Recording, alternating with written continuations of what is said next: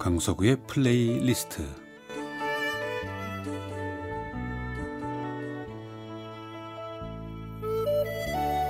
제가 살아가면서 느끼는 어떤 생각이나 저의 감정 혹은 오래전의 추억과 아름다운 곡을 엮어 보내드리는 시간입니다.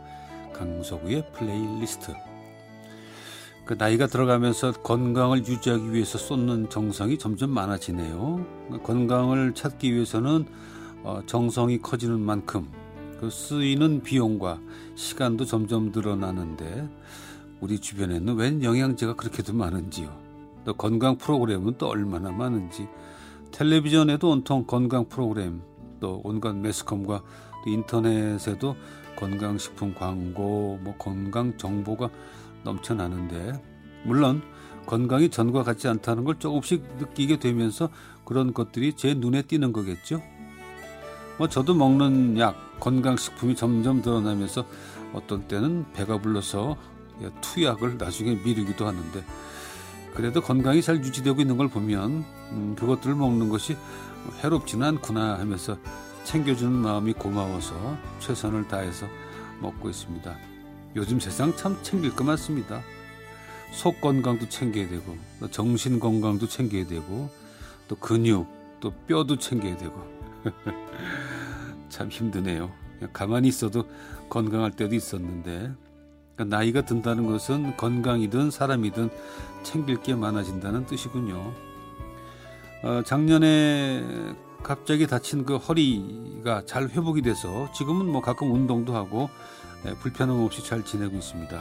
그래도 작년 7월 어느 날 에, 쓰러져서 실려간 그 놀란 가슴에 어, 재활 운동 또 바른 자세 유지하려고 어, 무진 애를 쓰고 있습니다. 그 재활 스케줄 가운데 하나인데요.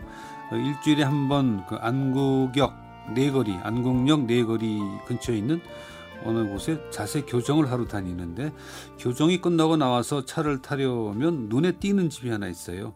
그 주차장 옆에 조금 허름한 집이 있는데 간판이 뭐 근사하게 근사하게 붙어 있는 집도 아니고 그냥 건물 벽에 김치찌개라고만 써 있죠.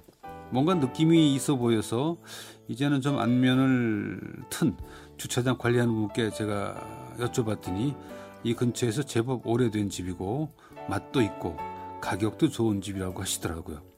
근데 저희 식사 시간하고는 맞지 않아서 늘 그러고 말았는데 지난 월요일 날 아름다운 당신에게 방송 후에 제 아내하고 차를 타고 강북으로 가서 여기저기 다니는데 갑자기 그 집이 떠오르는 거예요.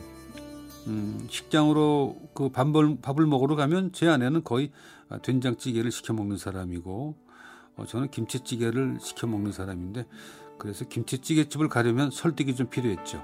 그래서 아내에게 그 집에 대한 나의 느낌을 세세히 설명을 했더니 흔쾌히 그 김치찌개 좋다고 가자 그래요. 그 속으로 어유 웬일이야 하면서 갔는데 이미 어, 1시 반이 넘어서인지 손님은 두 테이블밖에 없어서 좌석에 여유가 있었고요. 가게 안에 들어갔더니 많은 손님을 치른 열기가 뭐 아직 후끈했습니다.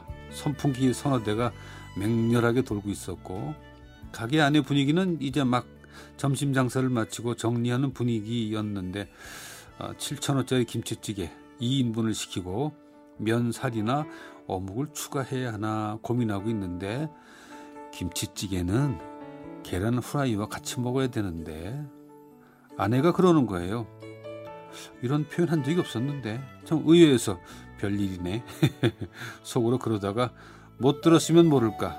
들었는데도 가만히 있으면 사나이가 아니죠. 가게 안에 눈치를 쓱 보니 연세 있는 두 분이 주인장이시던 한데 주방 쪽으로 가서 다른 손님 들리지 않게 주인 할머니에게 저 계란 후라이 두 개만 부탁합니다.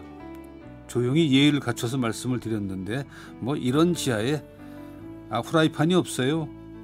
귀찮은 듯이 시선도 안 주면서 말씀을 하셔서 바쁜 점심 장사에다가 더워진 날씨에 힘드셨구나 하는 생각이 들긴 하면서 자리에 돌아와 왔는데 아 우리는 달걀도 없어요. 문간에서 테이블 정리하고 계시던 바깥 주인분도 결정타 한마디를 거두시는 거예요. 뭐 그렇다면 할 수 없지 하면서 그냥 물러나면 예, 한 여인의 남편이 아니죠. 사나이가 아닙니다. 그때까지 쓰고 있던 커다란 선글라스를 벗고 얼굴에 미소를 듬뿍 담고는 다시 주방 앞으로 갔죠. 그래서 계란 후라이 게 하고 입술을 떼는 순간 선글라스 벗은 저를 보더니 주인 할머니께서 빙그레 웃으시면서 기주 네 저를 알아보셨습니다. 어느새 가스난로에 불을 켜고는 후라이팬에 기름을 두르시고 냉장고 밑을 한참을 뒤적거리시더니 바구니를 들고 오시는 거예요. 계란이 한 8개 정도 있었는데 그 중에 네 알을 말없이 과감하게 깨서 후라이를 하시는데 옆 테이블까지 주려나 했는데 완성한 계란 후라이 어, 접시를 투박하게 내려놓으시면서 참 통도 크시지 두 개씩 잡숴 그러시는 거예요. 그러고는 저희 옆 테이블에 앉으셔서는 그 근처에 있던 그 옛날 TBC 운영국 스튜디오 얘기며 실험극장 얘기며 등등 이런저런 살아오신 얘기를 하시는데 어, 그 집 단골 중에는 제가 잘 아는 연기자 선배들의 이름이 많이 나왔습니다. 한 10평쯤 되는 내 가게를 가지게 돼서 이제는 이리저리 옮기지 않아도 되고 불안하지 않게 장사하고 있는 지금이 참 행복하다 하는 말씀을 하셨습니다. 참 세상 걱정이 없겠다 싶더라고요. 오히려 매일매일 밀려드는 손님 때문에 건강을 잃지 않을까 염려가 될 정도인데 뭐 예정이 없던 정말 맛있는 점심이었습니다. 네 알의 계란 후라이 그리고 찌개에 추가한 어묵 덕분에 강북에서의 점심 식사 맛있게 했습니다. 그래서 배가 좀 불러서 인사동을 좀 걸으려고 들어갔다가 인사동이라는 찻집에서 식혜로 좀 소화를 시킬까 하는데 또 가래떡을 서비스로 주는 바람에 아 배를 꺼뜨리기는커녕 몸매 망친 하루였습니다. 아, 오늘은 현악 사중주죠. 브람스 현악 사중주 1번 비프렛 장조 가운데 두 번째 악장 안단테 모데라트를 슈트트가르트 솔로이스트의 연주로 함께 하시죠.